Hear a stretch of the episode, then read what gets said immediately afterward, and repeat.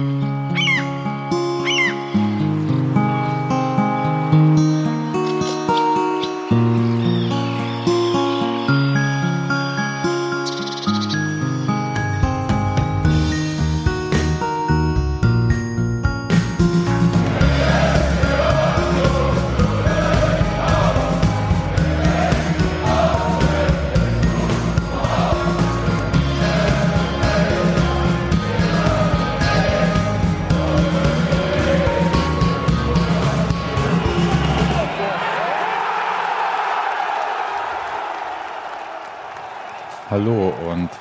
herzlich willkommen zur Textilvergehen-Episode. Nach dem Heimspiel gegen den FC St. Pauli, das mit 4 zu 1 für den ersten FC Union endete. Episode Nummer 342. Für alle, die äh, mitzählen. Oder nicht mitzählen. Und wer die, äh, wer mitzählt, wie oft wir uns unterbrechen, das war schon die 1. Hallo Daniel. Hallo Sebastian. Und hi Steffi. Ach, guck. Darf heute wieder mitmachen. Genau.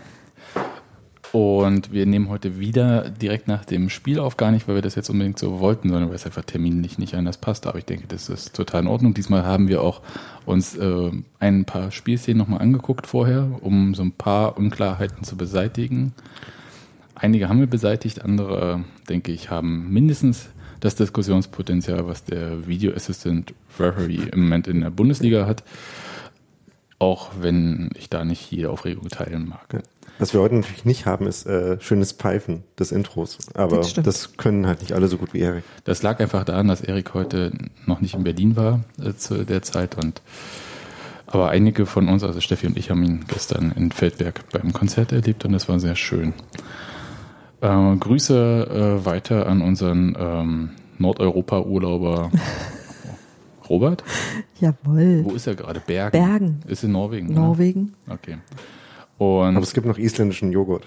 Genau. Mhm. Aber nicht mehr viel. Es gibt ja auch, also ich möchte betonen, also vielleicht äh, äh, verarscht er uns ein bisschen, es gibt ja auch Bergen auf Rügen. Nur mal kurz äh, Ich sag mal so, Ruby neigt zum Trollen. Wer Und- weiß, vielleicht war der nie woanders. Ja.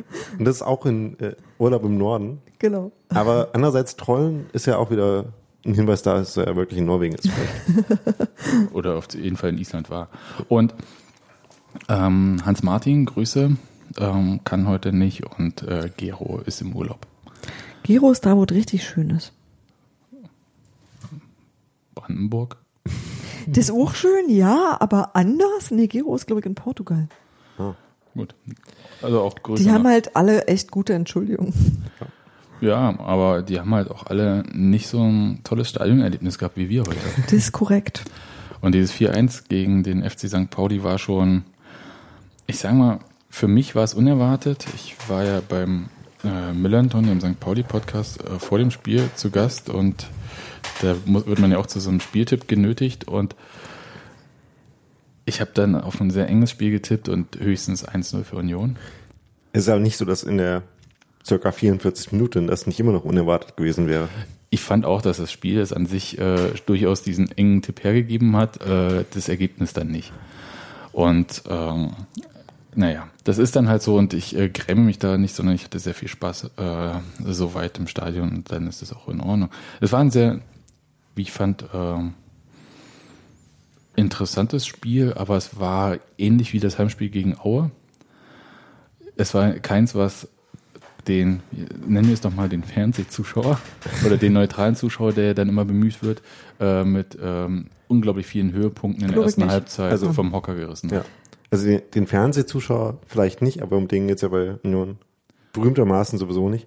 Ähm, den neutralen Zuschauer vielleicht schon, weil es eigentlich schon ein ganz interessantes Spiel war, wo man ganz gut gesehen hat, wie sich diese beiden Mannschaften so ausrichten, was so deren Ziele, deren Stärken sind.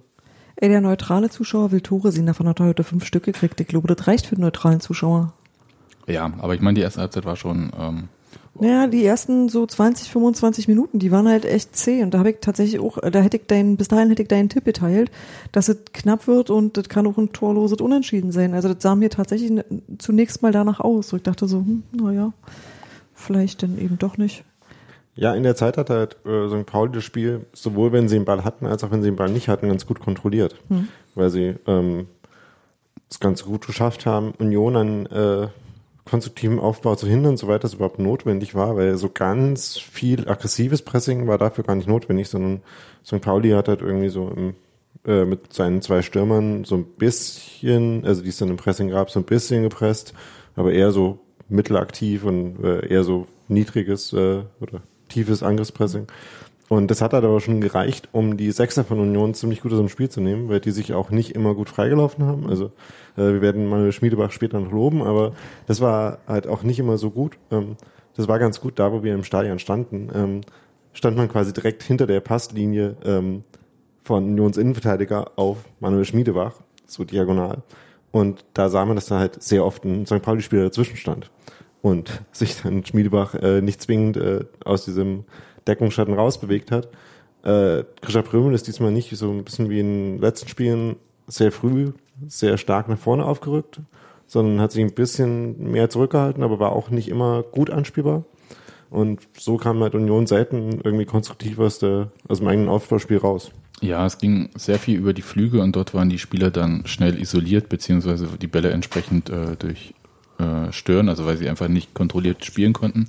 Das war so eine Schwäche, die mir ein bisschen aufgefallen ist, vor allem ähm, eigentlich die ganze erste Halbzeit, muss man schon sagen, ähm, dass diese Pässe halt nach vorne gingen und wieder zurück, weil man halt überhaupt den Ball nicht mitnehmen konnte, weil man dann ja schon den Gegenspieler vor sich hatte und da das eins gegen eins, äh, glaube ich, durchaus zu Recht gescheut hat.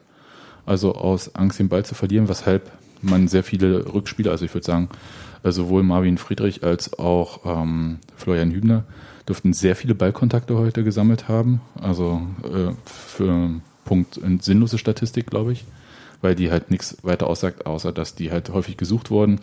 Und es war ja dann so, dass selbst Rafael Gikiewicz sich dann halt schon zwischen die Innenverteidiger geschoben hat, eigentlich wie so ein Sechser, um äh, da nochmal als Anspielstation zu, da zu sein. Aber es ging im Prinzip über diese Flügel gar nichts, weil da auch die Unterstützung aus meiner Sicht ein bisschen gefehlt hat. Also das heißt, die Außenverteidiger und Außenspieler auf sich gestellt waren und da gab es eigentlich keine Unterstützung, dass da nochmal jemand hingegangen ist, um einen Doppelpass dann zu spielen oder so.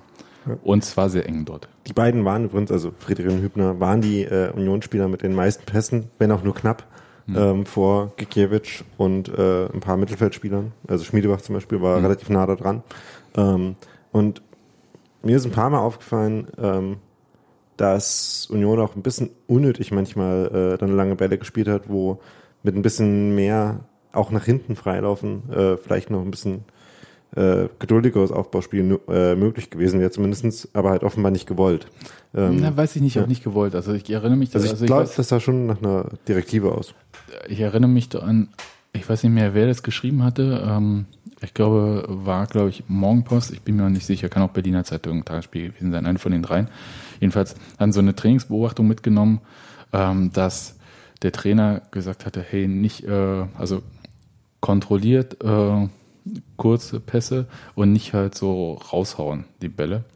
Und ich glaube schon, dass das nicht unbedingt äh, eine Direktive war, den Ball dann rauszukloppen, weil das ist eigentlich das, was St. Pauli mit dieser, mit diesem, ja, halben Pressing, also nicht Vollpressing, ja eigentlich auch forciert hat. Und äh, die Bälle dann da vorne abzufangen, war ja dann nicht so schwer. Selbst die Ablagen, also selbst wenn man den Zielspieler Anderson erreicht hatte, äh, waren die Ablagen ja dann nicht verwertbar. Mhm.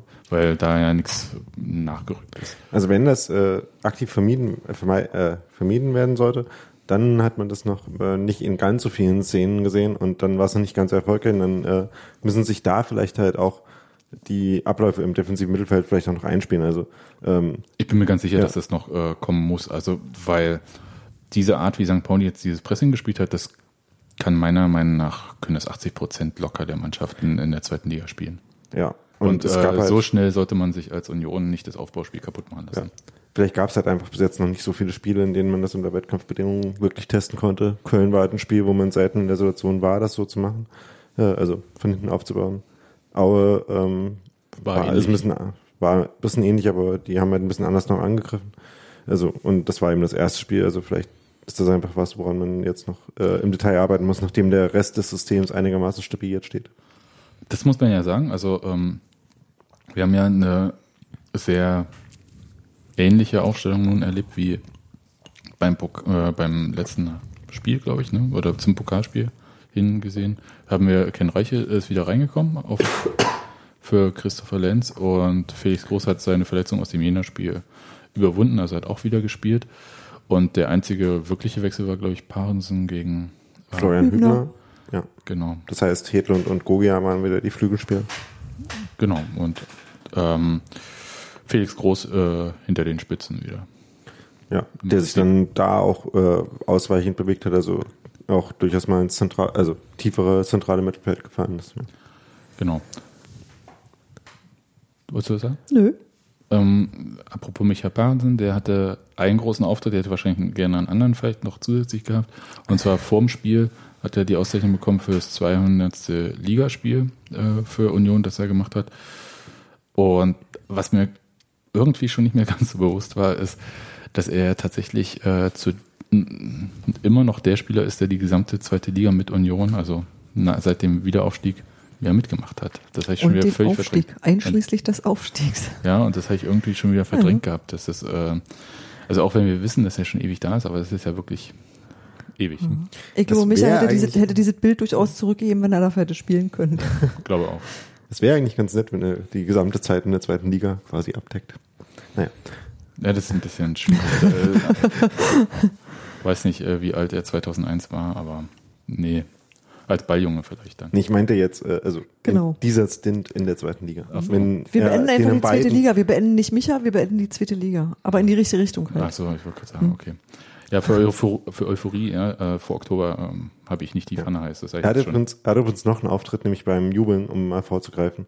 Also äh, einem Neuzugang, ich habe gerade in dem Moment nicht ganz genau gesehen, äh, gezeigt hat, wie das mit dem Hände hochhalten und klatschen. Stimmt, geht. ja, da hat er so rumgearscht, ne? Ja, das habe ich gesehen. Ja, also die erste Halbzeit war, äh, sagen wir es mal, anstrengend, auch für die Spieler, weil es halt sehr viel Konzentration erfordert hat, weil der Ball ja durchaus äh, ein bisschen geflippert ist, also man auch nicht voll äh, nachrücken konnte, weil der Ball ja nicht kontrolliert nach vorne getragen wurde. Und ähm, und weil St. Pauli auch ein paar gute Offensivszenen hatte. Unter anderem und oft durch äh, Mats Müller-Deli. Das, das, wirklich, ich kann, das tut mir so leid für diesen Spieler, aber ich werde ihn auf ewig mit dir verbinden, Daniel. Ja, also das ist, äh, das ist nicht gut. Ja, das, also ich kann äh, ihn einfach nicht mehr. Das, äh, keine Ahnung was. Ja, weiß aber nicht, aber ja. ähm, deine Verliebtheit in Mats Möller-Deli, äh, nee, kann ich jetzt, also mag ja sein, aber es ist mir zu viel. Das ist keine Verliebtheit, das ist einfach nur äh, ein Statement der Fakten, dass äh, ungefähr jede gefährliche Aktion äh, war, weil er sich geschickt bewegt hat oder einen klugen Pass gespielt hat. Ich möchte betonen, dass St. Pauli in der ersten Halbzeit nicht einen Schuss aufs Tor gehabt hat bei Union und ähm, dass äh, Union eigentlich ja auch keinen Schuss aufs Tor bei St. Pauli hatte eigentlich, aber doch zu zwei Toren gekommen ist. Da kommen wir gleich nochmal zu. Ähm, Urs Fischer hat das ja auch noch gesagt, dass die ersten 20 Minuten nicht so gut waren hm. und man da äh, ich weiß gar nicht, ob er das war oder ob das ein Spieler gesagt hat, dass man da zwar auch sehr viel gelaufen sei in den ersten 20 Minuten, aber vor allem ohne Ball. Und es hatte, es war sehr komisch zum Anschauen auf jeden Fall, sagen wir es mal so.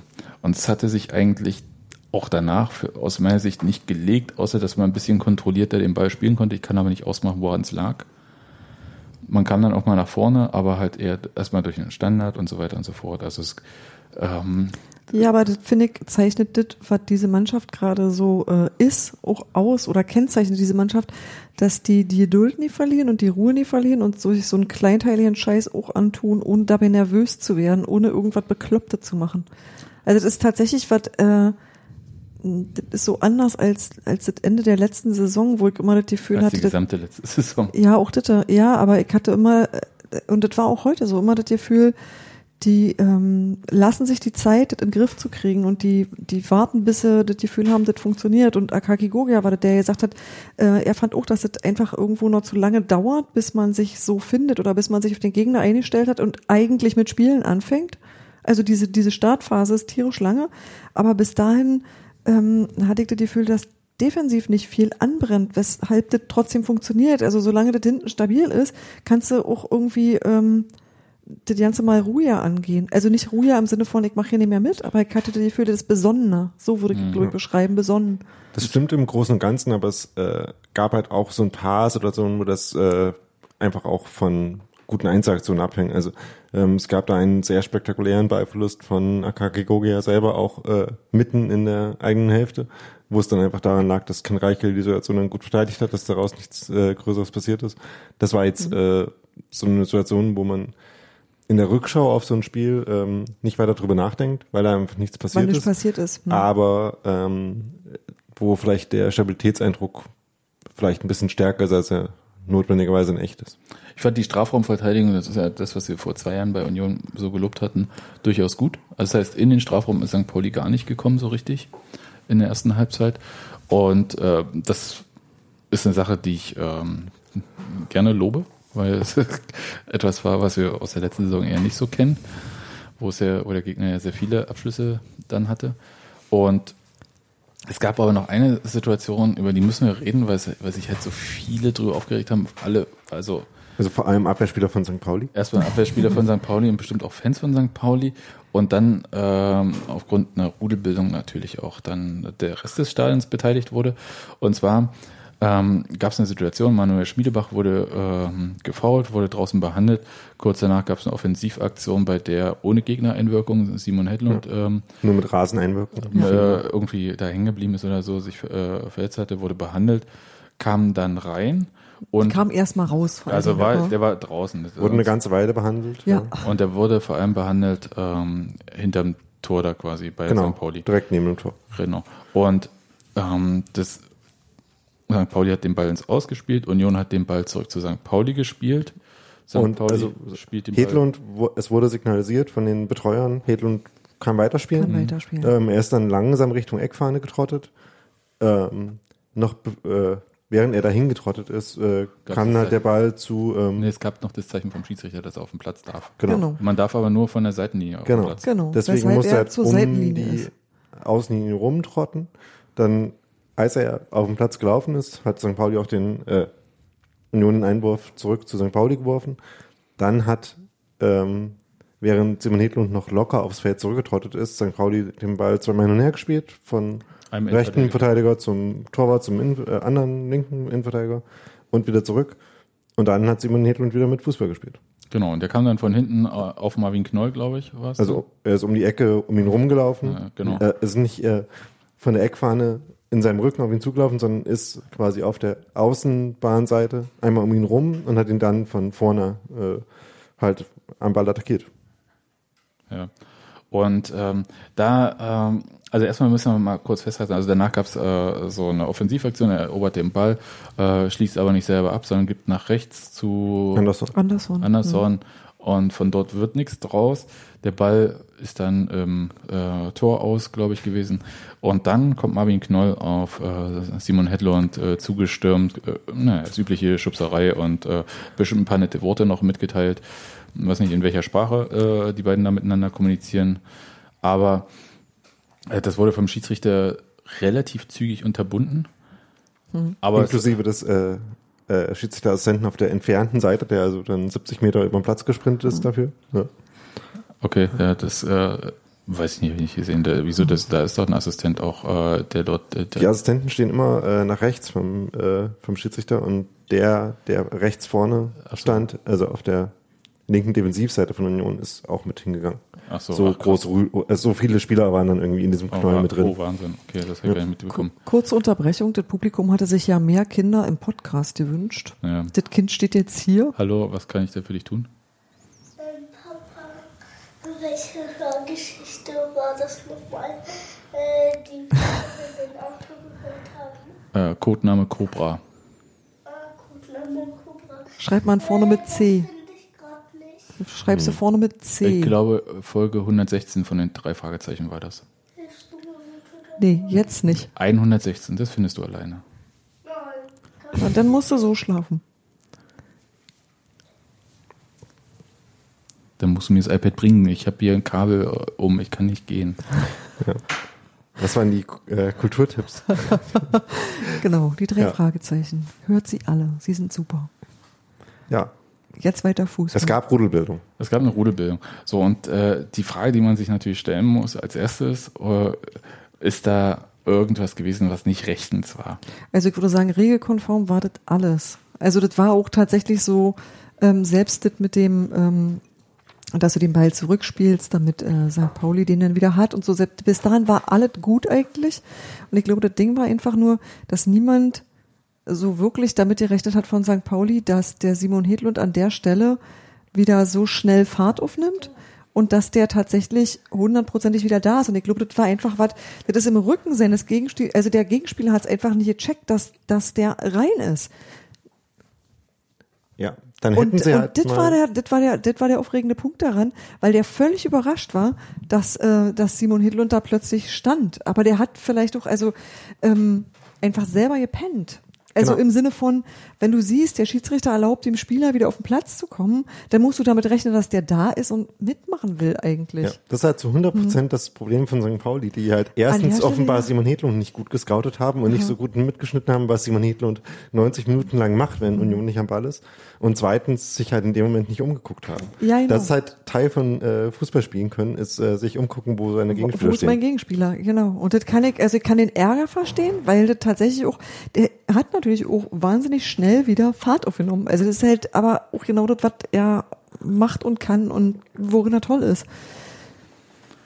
Aber äh, moralisch. war- na, Das ist ja die Frage. Also rechtlich hatten wir jetzt schon, ist das alles cool. Aber moralisch, ich meine, die spielen für dich extra eins aus und äh, du kommst dann von hinten quasi an und er äh, Was soll Hast- machen? Klingeln? Also ich bin hat, ja, einen, hat äh, einen Vorteil im Prinzip dadurch, dass er äh, da nicht wieder zurück und so weiter. nee, ich bin ja, also Moral ist ja quasi auch äh, berufliches Fachgebiet. So, ähm, welche Verpflichtung hat Union in dem Moment, wo der Ball wegen Verletzung ins Ausgespielt wird? Den Ball St. Pauli zurückgeben. Genau. Und ähm, vielleicht sogar noch äh, einen kurzen Moment warten, bis wieder scharf weitergespielt wird. Und das haben sie gemacht. Also das Spiel, ähm, der Ball wurde zurückgegeben. Äh, sie haben zehn Sekunden lang äh, sich den Ball hin und her gespielt. Ich weiß nicht, wie lange man noch warten soll. Also ich glaube, die waren äh, Fußball ist halt eine agonale Angelegenheit. Das heißt, es geht, es geht darum, dass eine Mannschaft gegen die andere spielt. Es ist halt irgendwie Wettkampf. Das heißt, in dem Moment, wo das Spiel wieder läuft, muss man sich darauf einstellen, dass die anderen was äh, versuchen zu machen, was dazu führt, dass man selber einen Nachteil in Form von Gegentoren hat. Ich würde mich an der Stelle fragen, was hätte denn Simon Hedlund korrekterweise machen sollen? Äh, gibt es denn einen Gong oder so, wenn er kommt? Also der Schiedsrichter gibt doch zu verstehen, der darf jetzt wieder aufs Feld und damit muss doch dem Gegenspieler auch klar sein, ey, der ist da jetzt wieder. Also das musst du doch mitkriegen. Selbst wenn er sich äh, auf die Außenlinie gestellt hätte, nachdem er wieder reingewunken wurde, ähm, drauf spekuliert hätte, dass der Innenverteidiger fast zum Torwart spielt und in diesen Pass gerannt wäre, was er nicht gemacht hat. Er ist halt einfach in dessen Sichtfeld gerannt und hat sich dann einen Ball geholt. Selbst wenn er das gemacht hätte, wäre es immer noch völlig okay. Ja. Und da kann man, umgekehrt hättet ihr man das kann, auch toll gefunden? Man Ja, kann, den hätte man natürlich also ich wieder gepfiffen, aber trotzdem hätte er recht gehabt. Also Nein, ich äh, kann, ich traue mir zu, dass ich äh, da genauso reagiert hätte. Ja. Also es war jetzt auf jeden Fall keine äh, schlimme Sache wie, ähm, was war es, Karl Sören Eismann? Sören Eismann, der ähm, äh, den Ball, wie war das? Der, der, der wurde selbst gefault? Oder? Da hatte, äh, ich glaube, der Gegner, ich weiß gerade nicht mehr, wer das war, ähm, nachdem Jena sich verletzt hatte, äh, den Ball, ich glaube, ins Ausgespielt oder versucht ins Auszuspielen und Jena hat einfach verhindert, dass er ins Ausgegangen ist und dann weitergespielt, genau, der Eismann Gegner, hat den Ball einfach Gegner- genommen und äh, das, äh, Tor geschossen. Da gab es halt eine klare Verpflichtung, die Jena in dem Fall verletzt hat, nämlich irgendwie, wenn das Spiel, ja, wenn das Ja. Spiel unterbrochen wurde, ähm, als Wettkampf, dann den Wettkampf erst wieder aufnehmen. Ich finde aber äh, trotzdem, dass man das mal ausdiskutieren sollte. Das haben wir jetzt auch getan. Ist okay, ich kann, ich kann das nachvollziehen. Ich kann den Ärger von Marvin Knoll, der, der irgendwohin das artikulieren muss. Auf einer er- emotionalen Ebene kann ich das total Ja, nachvollziehen. dass der sauer ist, verstehe ich. Absolut. Er hat ja natürlich, muss man auch sagen, noch einen anderen Innenverteidiger neben sich, der ihm ja auch sagen kann, Ey, Alter, guck mal, dein Hintermann, Mann. ja. Also es war übrigens Zier, als der den Ball verloren hat, äh, wenn ich mich gerade nicht sehr falsch erinnere. Und Knoll hat sich dann nur Auf- quasi äh, auf- vikariär äh, aufgeregt. Okay, dann sage ich nicht weiter. Also jedenfalls ähm, war das aber so ein Moment, wo ich dachte, oh, jetzt kommt hier ein bisschen ähm, Emotion ins Spiel. Und das ähm, war eigentlich auch ganz gut. Aber das passierte dann letzten Endes ja dann doch nicht so viel. Bis zur 43. Minute, ähm, als Union vorne links durch Ken Reichel zum Einwurf kam. Und der wurde von Anderson verlängert. Ja. Und dann gab's ganz komische Verteidigungsbewegung von St. Pauli, beziehungsweise Prömel versuchte da ähm, Ball zu spielen und St. Pauli versuchte den auch zu spielen und dann landet er nochmal bei Prömel, während die ja. anderen schon wieder nach vorne sich orientiert hatten und der hat den dann ins Tor auch. Prömel hat halt so ein halbes Luftloch produziert, durch das der äh, Ball dann zwischen den beiden Verteidigern durchgerollt ist und als einziger schnell darauf reagiert und ist dem nachgegangen, zwischen den beiden durch und hat dann halt im Nachschuss den in die kurze Ecke geschossen. Ja. Was äh, sehr aus dem Nichts äh, sich angefühlt hat. Für alle. Ja. Also äh, außer für Grisha Brümmel vielleicht. Ja. Und, und, zwar nicht äh, nur im Spielverlauf, sondern auch in der Situation irgendwie noch war das merkwürdig. Ja, das, das, war, das sah aus wie geklärt. Da waren ja nun äh, deutlich mehr ähm, Hamburger in der Nähe des Balls als Unioner.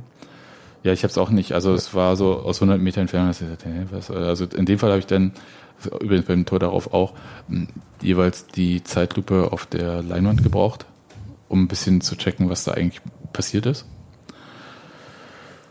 Ja, und wir haben uns über dieses Tor gefreut und kurz danach gab es gleich das nächste Tor. Und komischerweise war das wieder Einwurf mit ja. mehr St. Pauli-Spielern um den Ball als ja. Unionern. Und ja, und ähm, in dem Fall war das noch kurioser, weil es war diesmal von der anderen Seite der Einwurf. Das heißt, Christopher Trimmel, Trimmel hat den Einwurf gemacht, äh, sehr weit, Richtung. Bis an 5 äh, Meter Eck quasi. Richtig, äh, Richtung Sebastian Andersson, der den Ball eigentlich nur festmachen wollte, aber so schon in Rückenlage war und äh, ich glaube, dadurch halt auch diese St. Pauli-Spieler mit ähm, irritiert hat, beziehungsweise haben sie ihn auch gezogen, was auch immer. Also CRS war vor allem damit beschäftigt zu signalisieren, dass er ihn nicht gezogen hat, sondern nur da stand. Ja, das äh, verstehe ich als Verteidiger durchaus.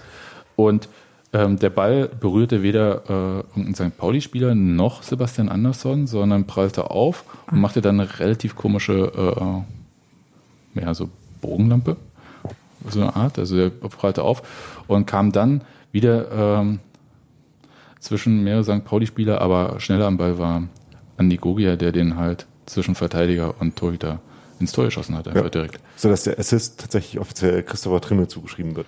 Richtig.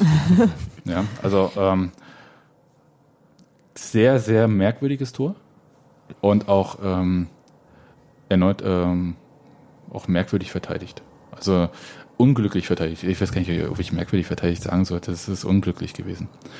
Ähm, aber zeigt nochmal auch, was ähm, Sebastian Andersson eigentlich auch so für Qualitäten da jeweils so hat. Ich bin total beeindruckt. Also ich kann jetzt nur sagen, was ich quasi schon von Anfang an gesagt habe, den fand ich schon im ersten Hin Hingucken so doch recht eindrucksvoll. So in seinem, äh, naja, in, in dieser Zielstrebigkeit und Gradlinigkeit. Also das der lässt da keinen Zweifel dran, wo er hin will. Und finde ich sehr schön. Also das macht mir gerade richtig gute Laune, weil ich ähm, äh, auch immer noch schwer daran knabbere, dass, ähm, du weißt schon, Stevie nicht mehr da und Polti nicht fit und so. Und ich habe wirklich eine Weile überlegt, wer das Lück, äh, diese Lücke schließen soll. Und ich finde, das macht Anders und gerade Jens hervorragend. Aber halt nicht nur er. Und das ist das Schöne, das verteilt sich gerade auf mehrere Leute und zwar eigentlich sehr gut.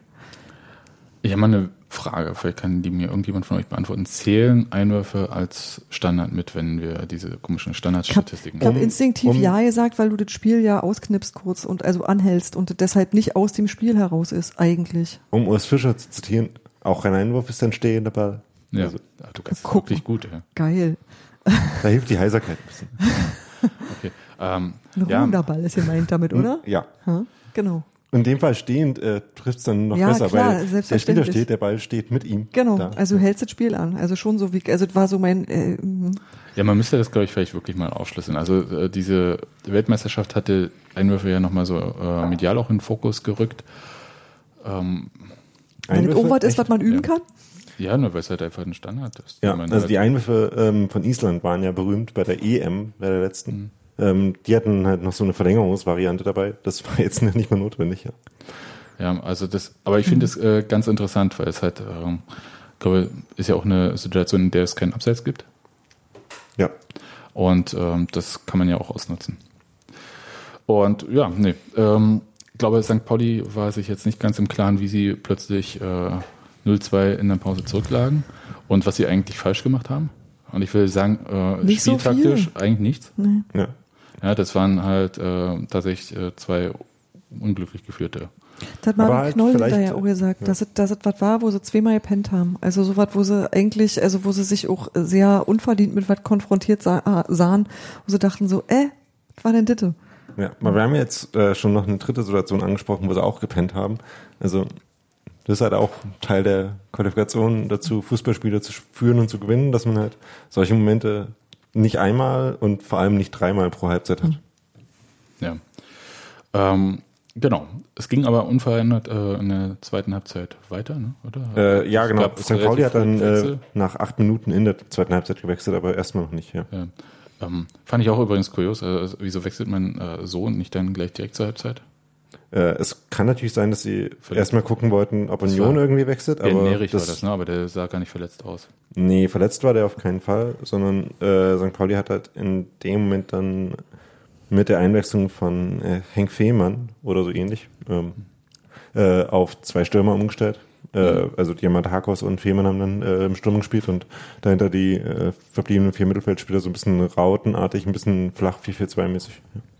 Und bevor St. Pauli dann umsetzen konnte, ähm, was sie sich da wirklich dann vorgenommen hatten mit dem Zweiersturm, ähm, fiel dann schon das 3 zu 0.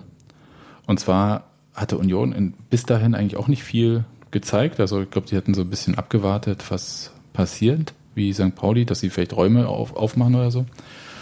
Und es gab ähm, einen wirklich schönen Pass von Manuel Schmiedebach auf den Rücken von Sebastian Andersson, beziehungsweise war er ja nicht wirklich auf dem Rücken, aber der hat den irgendwie mit dem Rücken so komisch mitgenommen. Weiß Ja. ich nicht, kann ich nicht beschreiben. Also ich glaube, der sollte über die Schulter fallen, aber Ja. Anderson hat sich halt nur im Rücken gestellt. Also Anderson macht das schon so, dass äh, Sachen, die bei anderen Spielern, äh, Stichwort Adam Nemetz, komisch aussahen, ähm, Immer aussehen wie Absicht. Ja. aussehen wie Der Teil Absicht. war auch nicht geplant. Die beiden Bewegungen danach waren dann sehr große Genau. Absicht, nämlich dass er den Verteidiger einmal nach außen, einmal nach innen und dann wieder nach außen geschickt hat und dann Genau. selber innen vorbeigegangen ist. Genau, und dann halt auch den ähm, Torwart äh, entsprechend in die, nicht in die falsche Ecke, aber hat den in die lange Ecke geschossen. Und ich dachte erst, der Ball ähm, hat so wenig Tempo, den fängt noch ein Verteidiger ab. Aber das war genau das richtige Tempo und auch dann entsprechend die richtige Präzision, weil viel Platz war da nicht. Und ging dann in die lange Ecke. Das war genau das richtige Tempo, dass man schon früh äh, als Zuschauer sehen konnte, der geht wahrscheinlich rein und sich äh, zum Jubeln bereit machen konnte. Das stimmt. Ja, aber es war kein cooler Ball. Also es war Ja. so, wir kommen nachher nochmal beim vierten Tor für Union nochmal drauf zurück. Ähm, das sah schon sehr nach Absicht aus, dass er den so Ja. getroffen hat. Es ist halt kein Zufall, dass Sebastian Andersson viele Tore schießt. Generell so. Ja. Ähm, Union hat dann ein bisschen zurückgeschaltet und ich hatte so ein bisschen, das war so Also erstmal noch nicht. Erstmal Nee. hatten sie noch ein paar große Chancen, wo es auch gleich das 4-0 hätte fallen Mhm. können. Stimmt. Ähm, ich kann mich gerade spontan nicht äh, vollkommen dran erinnern, wie die zustande kam. Es gab auf jeden Fall noch eine Schusschance von Kroos, die ein bisschen drüber ging. Es gab, glaube ich, noch eine, einen Flügeldurchbruch von Gogia. Ähm, es gab noch eine Reingabe von äh, rechts außen. Ähm, es gab eine Szene, wo Trimmel gut den Gegenspieler gebunden hat, dann auf Hedlund abgelegt hat und die Flanke von Hedlund ein bisschen zu weit kam und Anderson da zwar noch dran kam, aber dann Groß äh, nicht richtig zu dem Kopfball zurück in die Mitte stand und deswegen da nicht äh, den verwerten konnte. Also da gab es noch so fünf Minuten, wo äh, St. Pauli noch völlig äh, von der Rolle und außer der Reihe war ähm, und Union da das Spiel schon endgültig äh, hätte deutlich machen können. Äh, entschieden hat sich dann eigentlich schon angefühlt gehabt. Ja, und das war ein bisschen komisch, weil es war ja eine halbe Stunde zu spielen. Und Aber, aber die Waldseite hat an der Stelle schon gesungen, Union Berlin ist wieder da.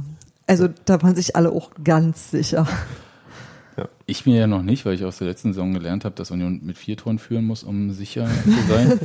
und ähm, hatte eigentlich gedacht, wow, wir können ja jetzt nicht eine halbe Stunde feiern und dann plötzlich fällt ein Tor und dann noch ein Tor und dann ist das große Zittern angesagt. Und ähm, dann kommt dann diese, ein 3-0 ist eine gefährliche Führung oder so. Das ist natürlich totaler Blödsinn, aber ähm, ihr wisst ungefähr, was ich meine, dass man halt äh, so von der Konzentration, es ist gar nicht dieses Zurückschalten, sondern es ist dieses ähm, konzentriert in Zweikämpfe gehen. Und es gab so ein paar Situationen, wo wir äh, das dann in der Zwischenzeit gesehen haben, dass nicht alles mehr so ähm, mit dem Fokus geklappt hat.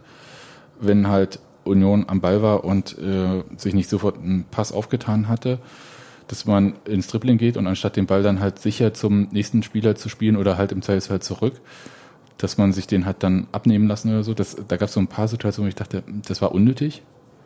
Ähm, also hat man sich auch unnötig in Gefahr gebracht und es ist nicht so, dass St. Pauli die haben dann ähm, schon versucht, sich einerseits nicht abschießen zu lassen und andererseits aber doch zu sagen, hey, wenn wir jetzt ein Tor machen, dann geht vielleicht noch was.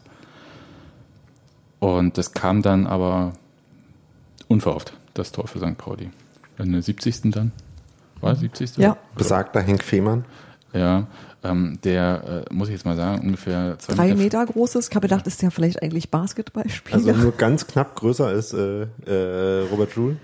der war, äh, der war wirklich beeindruckend. Ja, und da auch ungefähr so breit wie so ein Kleiderschrank. Also das war wirklich, ähm, das, das sah so aus, als ob so ein, ähm, so ein Herrenfußballer irgendwie bei der C-Jugend mitspielt oder so. Es war so ein bisschen komisch, ja. Also so, so aus, also wirklich. Kannst ja, du zwei draus machen.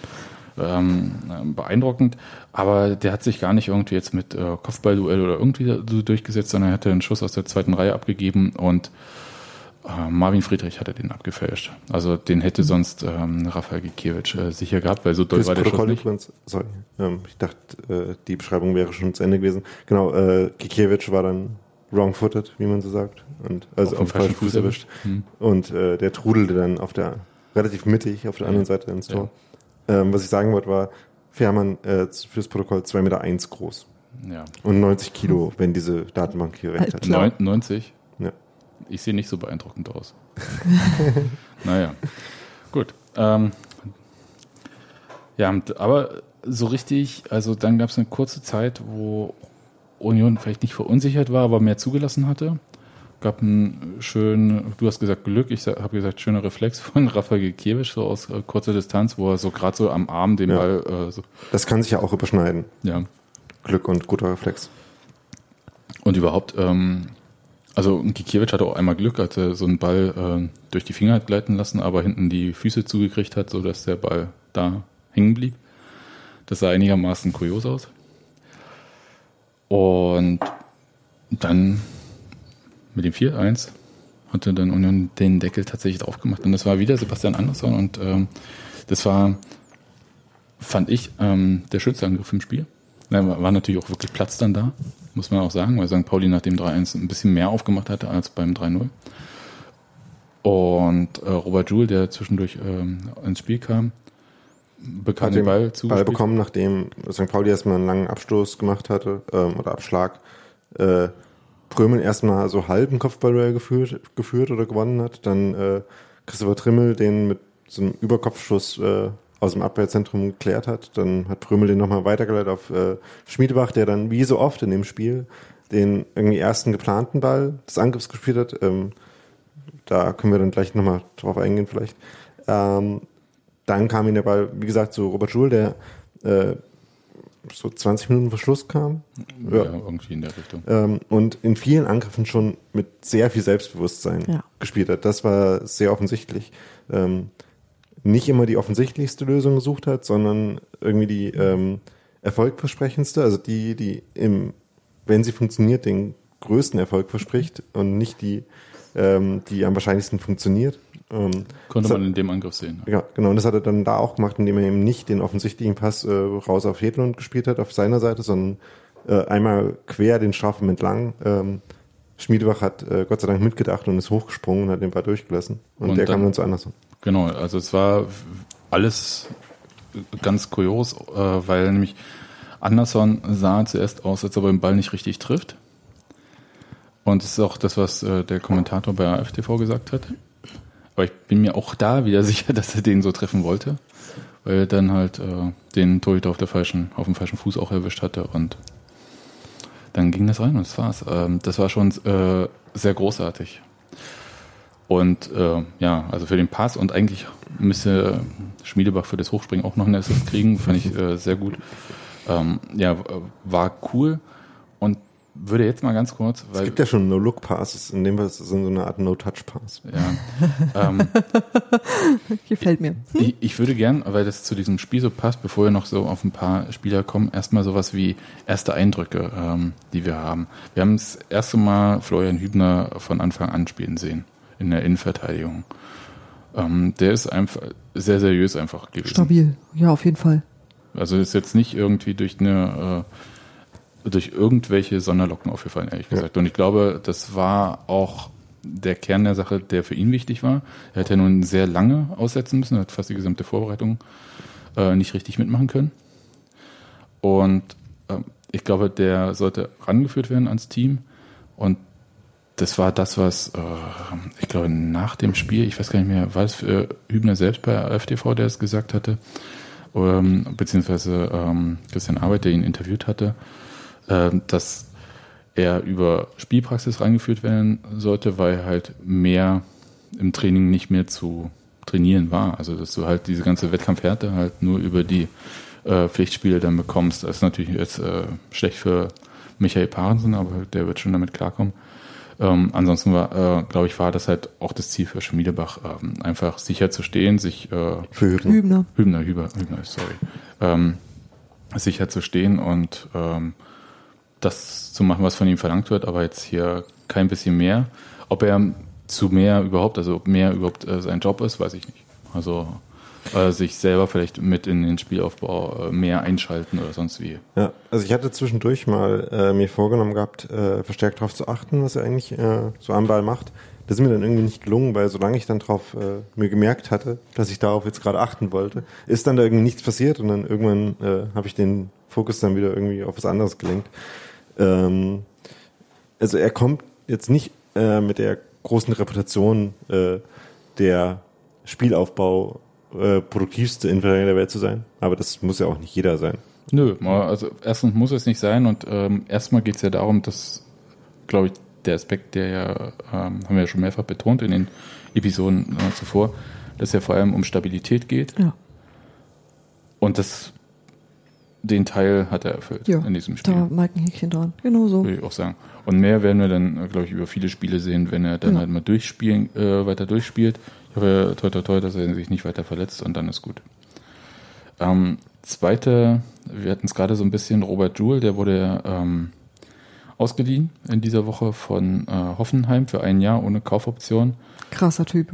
Ähm, ja, krass groß auf jeden Fall. Nee, das meine ich ja nicht. Also, das ist, der hat eine unglaubliche Präsenz. Der hat mich ein bisschen an Damir Kreilach erinnert, an Damir in, in Judenmomenten, was vielleicht auch damit zu tun hat, dass er eine ähnliche Art hat, unfassbar die, die Schultern nach, nach hinten zu nehmen und die Brust raus. Also der hat eine bestimmte Art zu laufen und sich damit irgendwie Platz zu verschaffen. Ich kann das ja ist das nicht. was, was man in Kroatien, äh, Ich der ist ja in kein- Deutschland ausgebildet, wenn ich mich, oder Nee, in Österreich. Österreich. sorry. Österreich, Ja, Österreich, ja, in nee, aber, Österreich hat, geboren. aber Ja. hat mich tatsächlich irgendwo an Damir erinnert. Ich weiß nicht wieso. Also Hm. nicht, äh, das war keine, das war eher eine Frage der Haltungsnoten, du weißt Ja. schon.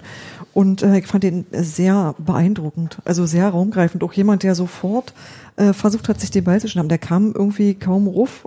Da war er schon irgendwie äh, kommt so eingebunden. Ich weiß nicht, der war sofort damit beschäftigt, sich den Ball zu erobern. Ich dachte so, hoch. Der Kampf für äh, Felix Groß und das ist Hm. auch so meine Prognose, dass wir das jetzt öfter sehen werden. Ich weiß nicht, in welchem Wechsel dann jeweils auch. Aber dass die beiden ähm, sich um die Position im ähm, offensiven zentralen Mittelfeld, da also auf der Zehner-Position, ein bisschen balgen werden. Hm. Äh, es gibt ja auch Ausweichpositionen für Felix Groß, aber da muss er sich halt mit anderen Spielern auch balgen. Aber das ist halt schon äh, relativ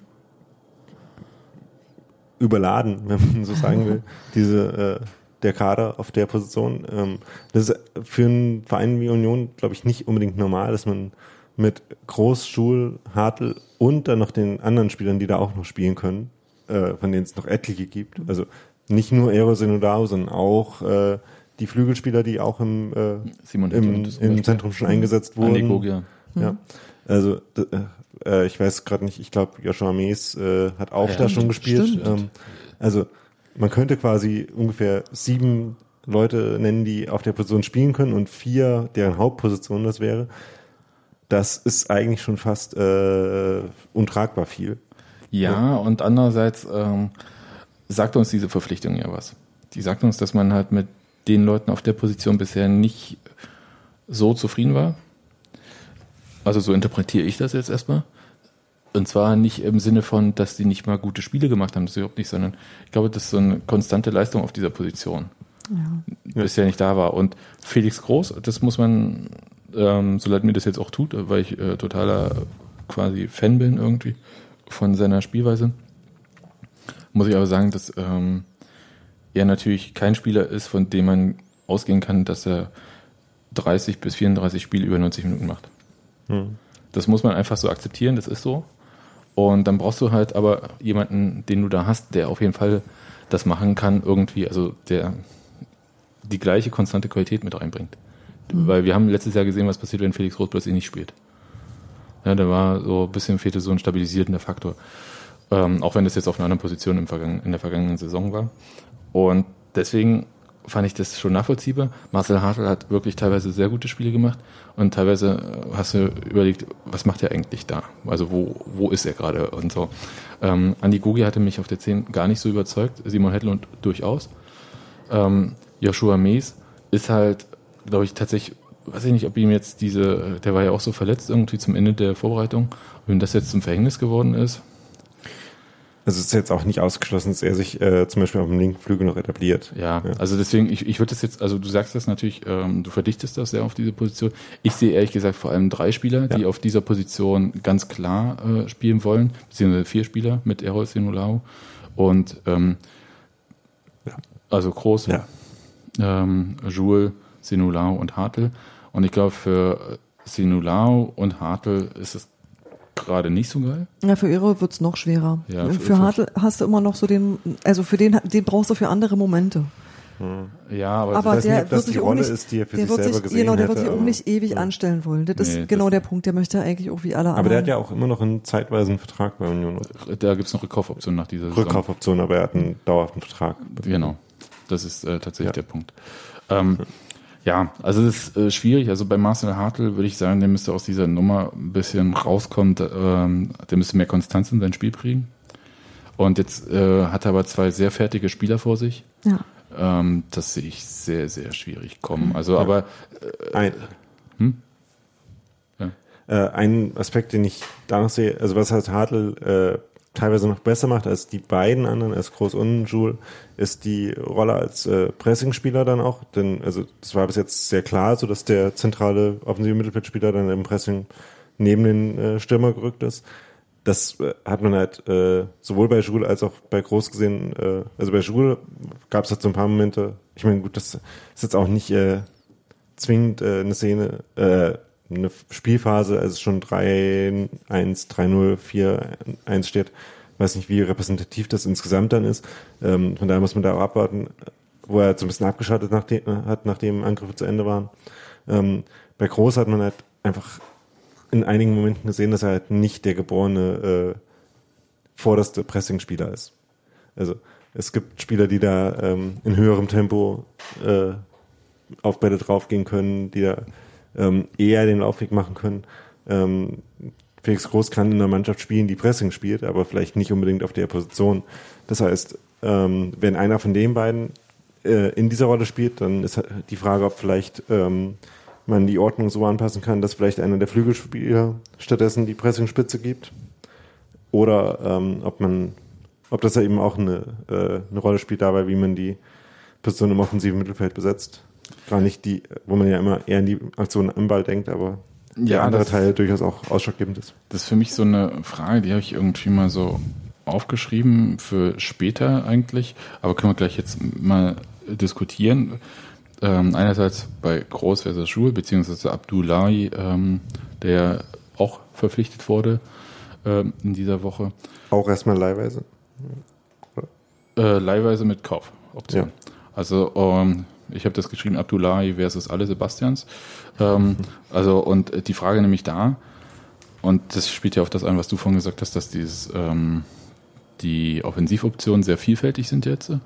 Wie eigentlich so ein Offensivspiel, ein variableres Offensivspiel, was ja gesagt wurde, wo nur nicht erzählt wurde, äh, wie das genau aussehen soll. Wie kann es denn aussehen in Zukunft? Also, weil ähm, wir hatten gelesen, also mehrere Medien hatten geschrieben, ja, dann ist ja jetzt 442 möglich. Ich finde das, glaube ich, also aus meiner Sicht wäre das jetzt nicht die naheliegendste Option gewesen. Aber wie kann es denn aussehen? Also wenn du sagst, man kann das anders staffeln. Also, ähm,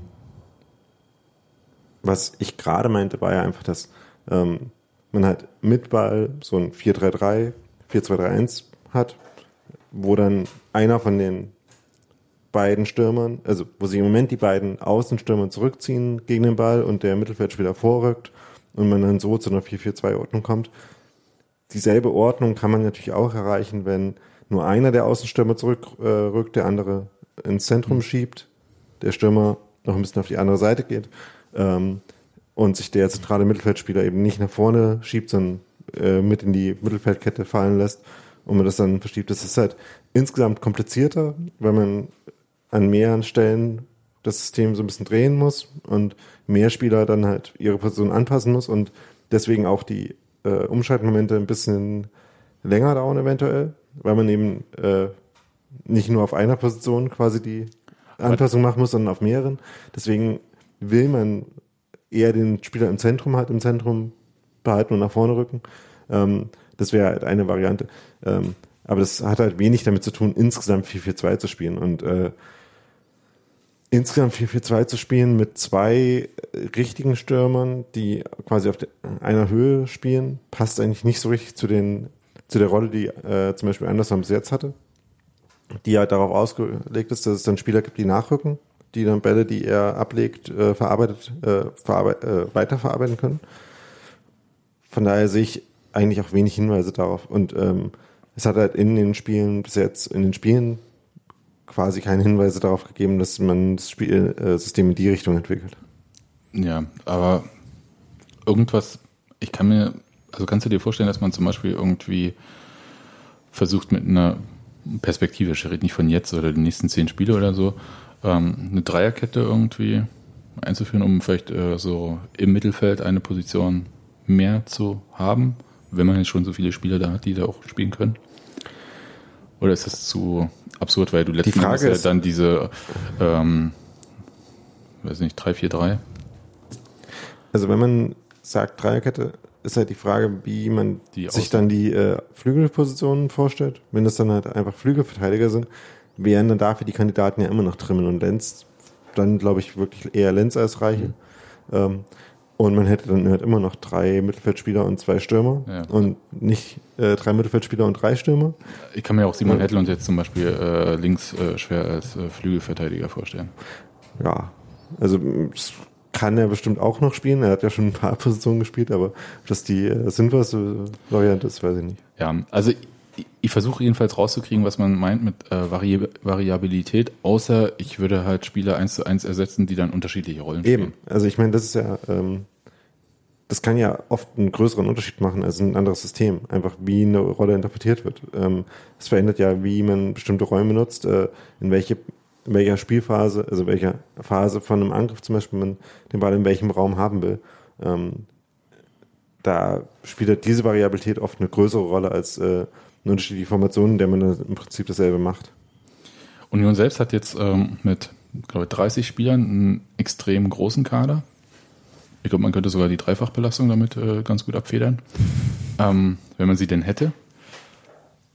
Und gleich Ärgerlich, dass äh, dieses Jahr schon wieder die Europapokal-Qualifikation verpasst wurde. Ja, ganz schlimm. Also äh, die ersten fünf Plätze hätten es schon sein müssen. Nee, aber ähm, Oder halt der Pokalsieg. ja, aber das ist ja immer durch die durch diese Auswärtsspiele bei Bundesligisten in der zweiten Runde, da kommen wir nachher nochmal drauf, ähm, auch schwierig. Nee, aber das Ding ist, eigentlich gibt es ja auch Spieler, die in diesem Kader jetzt äh, keine so guten Perspektiven mehr haben. Es gibt welche, die haben gar keine Perspektive, wie man wegen Christoph Schösswenter auf ähm, in der Innenverteidigung. Äh, auch Peter Kurzweg spielt eigentlich, muss man so ehrlich sein, auf der Linksverteidigerrolle ähm, ähm, die Position keine Rolle mehr. Und äh, da gibt es noch ein paar mehr Spieler. Und es ist aber auch so, dass ich glaube, also Sie haben ja gesagt, dass Sie das zur Winterpause korrigieren wollen. Ich glaube, die Zeit ist jetzt nicht lang genug. Wir haben ja nur noch bis 31. August Transferzeit, ähm, um da jetzt ähm, die Kader zu bereinigen. Ich stelle mir das aber Die auch Frage ist halt, was für einen Markt für äh, einen Spieler wie Schösswinter gibt. Also gar keinen. ich sehe da eher noch vielleicht halt irgendwie irgendwas in Österreich. Ja, aber klar, was Vertrags- anderes kann mir dann nicht wirklich Ja, aber da, also sagen wir es mal so, Ablöse kassieren? Nein. Da geht es eher darum, ähm, ein bisschen einerseits Platz äh, so zu machen, weil du kannst ja nicht immer ähm, ähm, 11 gegen 11 äh, im Training normal spielen, ohne dass da halt Leute signifikant draußen sind. Und mh, ich glaube, da geht es darum, äh, den Vertrag einfach aufzulösen ja, und ähm, wie auch immer das dann aussieht. aber es gibt ja keinen Grund für den Spieler, das, also oder nicht so viele Gründe für den Spieler, das zu tun, ohne halt irgendwie eine Variante Kommt zu haben. auf die Karriereplanung an. Ne? Also das, äh, ich glaube schon nach anderthalb Jahren komplett keine Chance und äh, überhaupt auf einen Einsatz zu haben, ist jetzt beim dritten Trainer der Fall. Ähm, das äh, ist natürlich ist ein anderer Druck als zum Beispiel bei Eros Lau, der unbedingt spielen will und muss auch. Äh, der hat äh, einen ganz anderen Druck als äh, Christoph Schossender, der jetzt 30 ist, aber auch locker noch drei, vier Jahre spielen kann. Also das heißt, dann geht es darum irgendwie, dass vielleicht die Gehaltsdifferenz dann noch mit ausgeglichen wird und so weiter und so fort. Was auch immer da ähm, so jeweils die Rolle spielt. Ob das jetzt in so ein paar Tagen zu erledigen ist, auch bei Peter Kurzweg, der sieht sich ja auch in der zweiten Liga. Und ähm, ob da jetzt Platz ist, ob da jemand äh, gerade jemanden sucht, das hängt teilweise dann auch von Verletzungen ab und so weiter und so fort. Das kann dann halt tatsächlich auch erst in der Winterpause passieren. Aber ich denke, dass die Spieler selbst, die lange nicht gespielt haben, wie Peter Kurzweg, der nicht viele Einsätze hatte, Christoph Schensfeld, der quasi gar keine hatte, ähm, und Eros Simlau, dessen Chancen auf einen Einsatz wirklich minimal sind mittlerweile, muss man leider so sagen, dass die schon dann auch suchen, äh, Wege suchen für sich, um rauszukommen. Es ist nicht so, dass sie jetzt dicke Verträge bei Union haben, die sie dann absitzen wollen oder so. Sondern da geht es ja auch darum, dass man irgendwie weitermachen will. Aber ob das jetzt in den nächsten vier, fünf Tagen zu ähm, bewerkstelligen ist, äh, bis wann ist das? Freitag, ne? 31. Ähm, naja, das äh, wage ich zu bezweifeln. Aber auf diese Variabilität im Offensivspiel, ich glaube, da sollten wir die nächsten Wochen viel mal schauen, was das wirklich meint. Und auch dann, wenn Abdullahi und äh, später Sebastian Polter auch fit sind, was das eigentlich so alles bedeutet. Ich glaube, dieser Automatismus, dass Sebastian Polter automatisch äh, als Stürmer Nummer eins irgendwann zurückkehren wird, da setzt äh, Sebastian Andersson gerade mit vielen Toren und Aktionen, also es sind ja auch Vorbereitungsaktionen wie beim ersten Tor mit der Kopfballverlängerung, ähm, ganz schön viele Argumente, muss ich sagen. Das, Muss äh, er auch, dann das ist exakt die Zeit, die er hat. Ja, ist richtig. Also es ist auch, ähm, ja, ist krass. Mir ist es ja egal, welcher Sebastian da die Tore schießt. Ich bin da nicht so kleinlich. Ja. Das war äh, zu den ersten Eindrücken und dann äh, habe ich so eine Rubrik heute äh, Sonderlob. Ähm, fiel mir also erstmal so prinzipiell Gikiewicz ein, den ich äh, einfach für die Reflexe, der hatte ja sehr lange nicht so viel ähm, in dem Sinne zu tun, dass er da äh, direkt in Aktion treten musste, sondern war mehr so Spielaufbau und Beobachten. Also das heißt, äh, so als Torwart war es ein bisschen, du musstest halt wach sein, ohne selber großartig in Aktion treten zu können. Das Und vielleicht nur auf deine Mannschaftskollegen einwirken, dass die auch wach zu sein haben. Ja, und halt auch so dieses, ähm, ich finde ja irgendwann, wenn du hundertmal den Ball hinten rumspielst, m, als Torwart dann auch weiterhin nicht über den Ball zu treten oder irgendwie mal eine unsaubere Annahme zu machen und damit im Zweifelsfall einen pressenden äh, Gegenspieler eine Möglichkeit äh, zu geben, finde ich auch eine Qualität. Und dann am Ende die Reflexe fand ich gut. Der hat sich äh, über das Gegentor geärgert. Das kann er auch, weil äh, dieser Schuss eigentlich nicht stattfinden darf. Dass er dann abgefälscht war, ist dann halt Pech.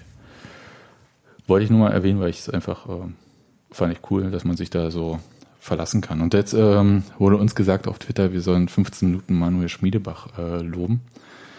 Nun hat Manuel Schmiedebach äh, zum Spiel ähm, seine eigene äh, Fanbase mitgebracht. Steffi, du kannst Ja. das besser. Ich habe jetzt leider nur ein Foto. Ähm, und das ist immer, das kann man zwar zeigen, aber schwer Ich kann das aber beschreiben. Ich kann das aber in den ähm, Genau, das tun, wir, das tun wir da mit drin. Also tatsächlich war da nach Abpfiff vor der, äh, eigentlich vorm Gästeblock, also äh, auf der auf der Tribünenseite, aber vorm Gästeblock, äh, stand da Mitternachtssport e.V., äh, Verein für interkulturelle Jugendsozialarbeit Berlin. Da standen irgendwie sechs, sieben, acht, eine Handvoll junger Männer jedenfalls und brachten ein riesiges, wirklich großes Transparent mit. Und es gab dann auch noch ein gemeinsames Foto. Und wie gesagt, das ähm, können wir mit einbinden. Mehr, ich, mehr weiß ich darüber nicht. Ich habe das einfach nur gesehen und dachte so, hä, was tun denn diese Leute da? Ich weiß das eigentlich immer noch nicht. Erzähl. Also Mitternachtssport ist halt äh, tatsächlich so, ähm, so ein Jugendsozialarbeitsprojekt. Und ähm, ich glaube, am Freitagabend war da auch Ebert Lien zu Gast. St. Paul, die haben sich bei ähm, Auswärtsspielen äh, vorgenommen, halt immer ein so ein Projekt dann in der jeweiligen Stadt zu besuchen. Ähm, mir ist es noch bekannt, weil einige Hertha-Spieler da aktiv waren, also früher auch Enes Benatira, bevor er bei den Salafisten ein bisschen abgekippt ist. Ähm, Abkippen da irgendwas außen. Ja, äh, weiß ich nicht, äh, was äh, Salafisten außen, wo die spielen so. Ähm, jedenfalls ähm, ist das äh, auf jeden Fall cool, weil das halt so ein Projekt ist, um äh, Leute so ein bisschen ähm, über den Sport äh, einzugliedern und äh, den Wege zu geben und so. Und ja, äh, tolles Projekt und wenn Manuel Schmiedebach das unterstützt, der aus, ähm, glaube ich, in Spandau groß geworden ist, weiß ich nicht ganz genau. Jedenfalls hat er bei Schwarz-Weiß Spandau gespielt früher. Die Rolle, die er da hat, ist offenbar die eines großen Bruders, in, was wahrscheinlich irgendeine so Art Mentorenrolle umschreiben soll. Stand jedenfalls auf dem Transparent. Ja, äh, ach Gott, ey, großer Bruder, ne? Wir sind da ja alle, äh, also mit Ostsozialisation ist man da ja wirklich gestraft. Da kann man das ja echt nicht benutzen. Das bedeutet in Spandau was anderes als, sagen wir mal. Lichtenberg. Ja.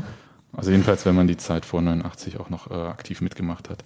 Ähm, genau, also finde ich auf jeden Fall ganz cool. Aber mal davon abgesehen, ähm, wir haben ja öfter schon Manuel Schmiedebach äh, hier in den letzten Episoden gelobt.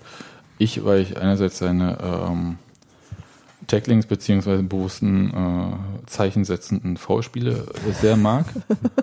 Diese Fouls finde ich gut. Und ich habe ähm, äh, im Biergarten in, äh, im Stadion nach dem Spiel ähm, jemanden getroffen, der Hannover-Fan ist und ähm, der mir gesagt hat, das hat er alles von Pinto gelernt. und, äh, und der sei wirklich richtig giftig, finde ich gut. Äh, ist irgendwie so eine Art, wie soll ich sagen, es ist jetzt auch gemein gegenüber Stefan Fürstner, aber es ist halt eine völlig andere Interpretation eines Sexes, als Stefan Fürstner ihn interpretiert hat. Äh, Der äh, viel äh, mit Passwegen Zulauf und äh, Räume schließen gearbeitet hat. Aber ich sag mal so, dass da mal ähm, zu sagen, okay, hier stehe ich und du kommst nicht weiter, das äh, haben wir da so nicht gesehen. Und Manuel Schmiedebach, muss man auch sagen, steckt auch ganz schön ein. Ja, also der äh, scheut da auch nicht, äh, sich selbst weh zu tun. Und äh, das finde ich schon mal gut. Aber der setzt halt auch äh, tatsächlich offensive Akzente. Ja. Und das ist, äh, ist kein, also es ist nicht so ein Zerstörer wie Dominik Beitz zum Beispiel, der ja nun auch sagen kann, äh, Man Junge, muss du, halt machen, was man kann. Junge, du kannst zwar weitergehen, aber das tut weh. Ja? Das ist der Dominik Peitz und ist auch äh, lobenswert und ist auch wichtig, so einen Spieler zu haben. Aber ähm, War mir mal nicht den Peizer schlecht. Weil Nee, war mein schon ich einfach, doch. man muss seine Qualitäten ausspielen. Der hat einen überragenden Goal Impact. der hat überhaupt einen überragenden Impact. Ich finde ihn auch einen wahnsinnig sympathischen Menschen. Ja. Also das, da überhaupt keine Frage. Ich meine nur, dass ähm, der Spielaufbau des Peitzers Sache nun nicht unbedingt ist. Und ähm, Manuel Schmiedebach hingegen ähm, tatsächlich äh, krasse Pässe spielt, Ja. die ich, ähm, das war, äh, war sofort, äh, der macht wirklich das Spiel signifikant besser. Und schneller vor allem auch. Ja. Also, ähm, was halt zu dem, zu den Ballgewinnen, die ja elementar für so ein Sechs sind, halt, die werden halt noch wertvoller, wenn man vorher schon einfach ein Bild, also auch wörtlich ein Bild davon hat, wo es dann weitergeht. Und das kann halt Schmiedebach sehr gut, dass er einfach den, den Kontakt, mit dem er den Ball gewinnt, halt dazu nutzt, den richtigen Pass dann zu spielen. Und gerade in der zweiten Liga ist er halt auch noch in der Lage, dann halt solche Pässe wie bei dem, bei dem Tor von Anderson zu spielen, die halt, äh, so nicht aus chaotischen Situationen, sondern quasi aus der Ordnung raus ähm, sind. Ähm, dazu ist er, glaube ich, in der ersten Liga dann nicht mehr ganz so oft gekommen, weil dann halt einfach die Räume noch enger und äh, kürzer sind. Ähm, aber in der zweiten Liga ist er halt sowohl sehr dynamisch, auch immer noch, ähm, als auch äh, mit guter Übersicht ausgestattet. Und das ist halt eine sehr hilfreiche Kombination. Ja, also äh, toi toi toi finde ich richtig gut. Und ähm, hoffe, dass wir viel, viel Freude noch an ihm haben. Ja, und das erste Mal, dass wir über ihn gesprochen haben, hatten wir ähm, über das Commitment gesprochen, mit dem er an dieser und ähm, wir hatten, um uns jetzt nicht äh, falsch zu ziehen, auch damals schon nicht in Frage gestellt, dass auf dem äh, Feld das Commitment, äh, dass wir, von dem wir, das wir erwarten im Sinne von, von dem wir denken, dass wir es sehen werden, äh, nicht in Frage steht und das äh, bestätigen jetzt die ersten Eindrücke auf jeden Fall. Ja, also ähm, toller Spieler, der ähm, einfach ähm, sowohl was die Grundaggressivität und auch den äh, Blick für bestimmte Situationen äh, sehr viel am Niveau. Ja, es ist insgesamt nicht überraschend, dass der in, äh, in Hannover durchaus Publikumsliebling war. Ja, und ähm, cool. Oh, und den anderen Spieler, den haben wir jetzt schon so oft gelobt, deswegen war es äh, Sebastian Andersson, weil äh, mal von den Toren abgesehen, der im Prinzip bei jedem Tor eine Beteiligung hatte. Also der hatte beim ersten Tor noch die Verlängerung, beim zweiten Tor hat er den Raum im Prinzip geschafft. Ja. Ähm, der hatte schon, das, das war schon eigentlich, wenn es, gibt's Gibt es ja jetzt, ne? Man of the Match für jedes oder gibt es das nur beim DFB-Pokal für jedes? Wenn du gegen äh, Rödinghausen äh, oder sonst wie Ich glaube, beim in den Ligaspielen gibt es das nicht mit eigenem Pokal, aber äh, auf Sky erzählen das bestimmt kurz. Nein, ja, mal sehen. Also, also wenn es einen Man of the Match geben müsste und man den naturgemäß natürlich an den Torbeteiligungen ähm, zählt, dann müsste das äh, Sebastian Andersson Also als, äh, als Proxy dafür kann man ja ähm, die Bewertung von äh, WhoScored ranziehen, die ja. ne, ähm, so auf Grundlage dessen, was ein Spieler so gemacht hat. Da ist Anderson in dem Spiel auf eine 9,4 äh, von möglichen 10,0. Also äh, bei 10,0 hört die Skala auf. Man kann wahrscheinlich auch divers, äh, divers viele Dinge tun, um bis 10 zu kommen, aber darüber wird halt nicht mehr weitergezählt. Aber 9, Sie drehen es nicht auf 11, ähm, aber 9,4 ist da schon sehr nah dran. Ja. Und der nächstbeste Spieler von Union war, glaube ich, Krischer Bröme mit 7,9 und dann äh, Trimme mit 7,8 in der Wertung. Dann, äh, bei Krischer Bröme habe ich noch eine Frage, bevor ich jetzt irgendwie ähm, vorher noch zu ein paar anderen Sachen komme, aber ähm, den ich weiß nicht warum, aber ich sehe ihn im Spiel manchmal so negativ, obwohl er eigentlich ganz geile Aktionen hat. Ich weiß nicht, warum es so ist. Das also, kann, ich kann deinen Eindruck auch nicht bestätigen. Also, weil ich also das Gefühl habe, der, der steht manchmal so komisch im Raum oder so, oder der, äh, dem gelingen halt so Ballaktionen nicht so. Kann manchmal sein, dass er schlimm angespielt wird oder dass er, weiß ich nicht, aber könnt ihr das bestätigen? Also, ich fand das jetzt äh, unter anderem in dem Spiel heute ein bisschen komisch, weil eigentlich er das ganz gut kann, sich so als, ähm, als Relaisstation für Bälle zu, äh, zu betätigen und einfach irgendwie einfache Weiterleitung zu spielen und äh, Bälle anzunehmen und weiterleiten zu können. Das kann er eigentlich durchaus, aber irgendwie war es heute so oft äh, falsch zum Beistand. Also auf ganz grundsätzlichen, äh, wie, äh, wie richte ich meinen Körper aus, dass ich den Ball annehmen und weiterspielen kann. Es hat heute irgendwie nicht so gut geklappt. In den letzten Spielen war er halt oft wenig im Spiel, weil er halt äh, diese Rolle hatte, früh nach vorne gehen zu müssen und dann lange Bälle zu kriegen. Das ist halt immer undankbar, weil die halt immer schwierig zu verarbeiten sind und dann ähm, ist halt immer sowas, wo man halt viele Aktionen hat, die alle nicht so besonders wahrscheinlich funktionieren. Das sieht halt doof aus. Okay. Aber ähm, heute war das halt, wie gesagt, ein bisschen anders. Ähm, die ganze Rolle ein bisschen anders ausgerichtet, aber hat nicht so gut funktioniert. Kann auch eine Frage der Tagesform sein. Okay, und dann ähm, haben wir noch zwei Sachen. Einerseits ähm, Thema Saisonstart. Ich persönlich möchte mich zu dem gar nicht so viel äußern. Aber also Andi hat es doch voll schön ja. gesagt. Genau. Also wir müssen einmal anmerken, neun, dass... Neun Punkte sind ein Traumstart, aber sieben sind schon noch okay. Ja.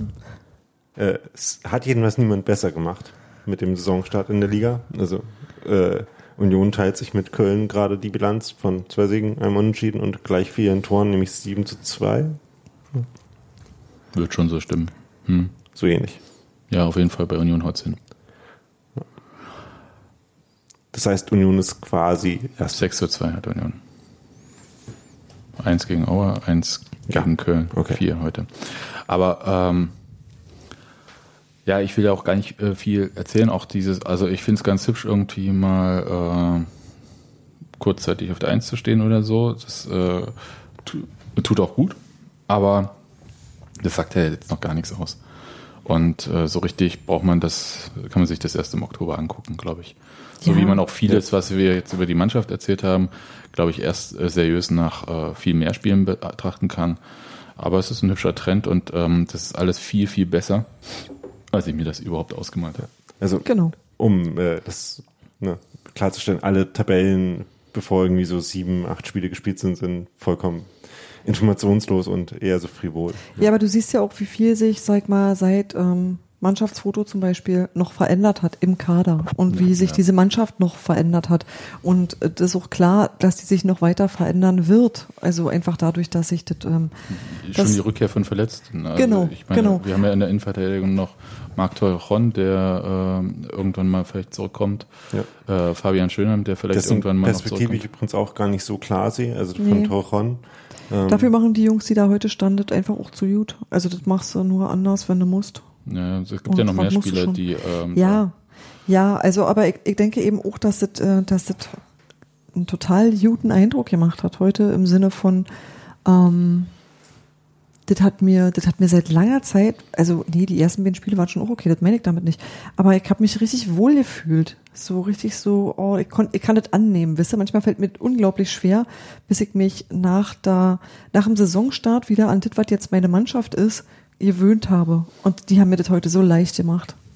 Na gut, nach dem 4-1 ist es natürlich auch nicht super schwer. Nee, das, ähm, das hätte mir auch ein 1-0 oder ein 0-0 unter Umständen gereicht, aber das hat mir als Mannschaft gut ausgesehen. So, ja, klar, freut also selbstverständlich will ich auch mal die drei Punkte, ich will auch mein Kind im Moment besiegen, so ist es ja nicht. Aber ähm, das hat, das hat sich gut angefühlt, das hat sich viel mehr wie ein Team angefühlt, als es das zuletzt mal getan hat. Apropos Team, ich wollte noch einen, was, einen habe ich vergessen vorhin, sehe ich gerade bei mir in den Aufzeichnungen, äh, bei den ersten Eindrücken Riasson. Ja. Äh, Der hat uns an Martin Dausch erinnert. Willst du sonst noch was wissen? Ja. ich fand ja, dass er äh, sehr, sehr stark den Ball gefordert hatte. Ja. Und äh, für mich macht das erstmal so den Eindruck, Alter, ich bin am Ball und ich zeige euch jetzt mal, was ich kann. Oh, warte, da, ich habe ja noch Mitspieler. Hm, ach, nee, ich aber das war, der war halt wirklich nur kurz auf dem Platz und ich weiß auch der nicht. war, äh, glaube ich, war, was war das, 90. Äh, Der kam wirklich Ja. so äh, eins vor Schluss rein. Aber der hat ganz schön viele Ballkontakte für die kurze Zeit gehabt, die er auf dem Platz war. Ähm, mehr kann ich jetzt auch nicht sagen. Äh, macht den dynamischen Eindruck, aber nicht unbedingt den sortiertesten. Ja, aber aber, das, gesagt, ähm, Da würde ich auch nichts überbewerten. Und äh, dann hatten wir vorhin noch vor dem Podcast äh, die Auslosung uns angeschaut vom DFB-Pokal. Und das war ja nun, in vielerlei Hinsicht hatten wir äh, Wünsche geäußert, ähm, die, Hm. Aber das gehörte nun gerade absolut nicht dazu. die allesamt nicht erfüllt wurden. Also Mhm. wir hatten uns ein Heimspiel gewünscht, wurde nicht erfüllt. Ähm, Wir hätten Schalke akzeptiert. Vielleicht ein Auswärtsspiel in Leipzig bei BSG Chemie wurde uns auch nicht erfüllt, dafür darf Paderborn dorthin. Ähm, es fiel dem, ähm, ich weiß nicht, ob es der Präsident war von Chemie, jedenfalls diesem Verantwortlichen, der dort im Fußballtempel Deutschlands, wie das Fußballmuseum in Dortmund genannt wurde, ähm, dem fiel er so ein bisschen ins Gesicht äh, auseinander, als äh, Paderborn kam und er wollte noch was Höfliches sagen, meinte, es sei ein schlagbarer Gegner. Steffen Baumgart wird es gerne gehört haben, ähm, als Trainer von Paderborn. Aber natürlich ist klar, ne, das ist so attraktiv, als wenn du als Zweitligist äh, Wolfsburg kriegst. Du weißt halt, du hast zi- ziemlich viele Schwierigkeiten, da weiterzukommen und Du gleichzeitig nie und keiner kommt. und keiner will sehen. Ja, also das ist schon äh, relativ klar. Das, und äh, aber die Schwierigkeit, da ein paar höfliche Worte zu finden, äh, war sehr schön. Ähm, äh, Fand es beeindruckend, wie viele ähm, Derbys gezogen wurden, wie zum Beispiel Heidenheim gegen Sandhausen. Ähm, ich glaube, Wird bestimmt auch überrannt werden. Ich glaub, wir müssen es mal anmerken, das ist nicht so richtig Derby. Also Nee. Heidenheim, also es, Heidenheim hat ja den, die Eigenschaft, dass niemand irgendwie so richtig weiß, mit wo das eigentlich Heidelberg, ist. oder? Genau. Also Heidelberg ist direkt nah an Sandhausen. Hoffenheim wäre auch noch ein Derby dafür. Ja. Äh, Waldhof Mannheim eindeutig. Ich glaube, das ist das ambitionsgeladenste Derby für Sandhausen. Aber Heidenheim ist doch schon ein ganz Stück weit weg Richtung ähm, Bayern.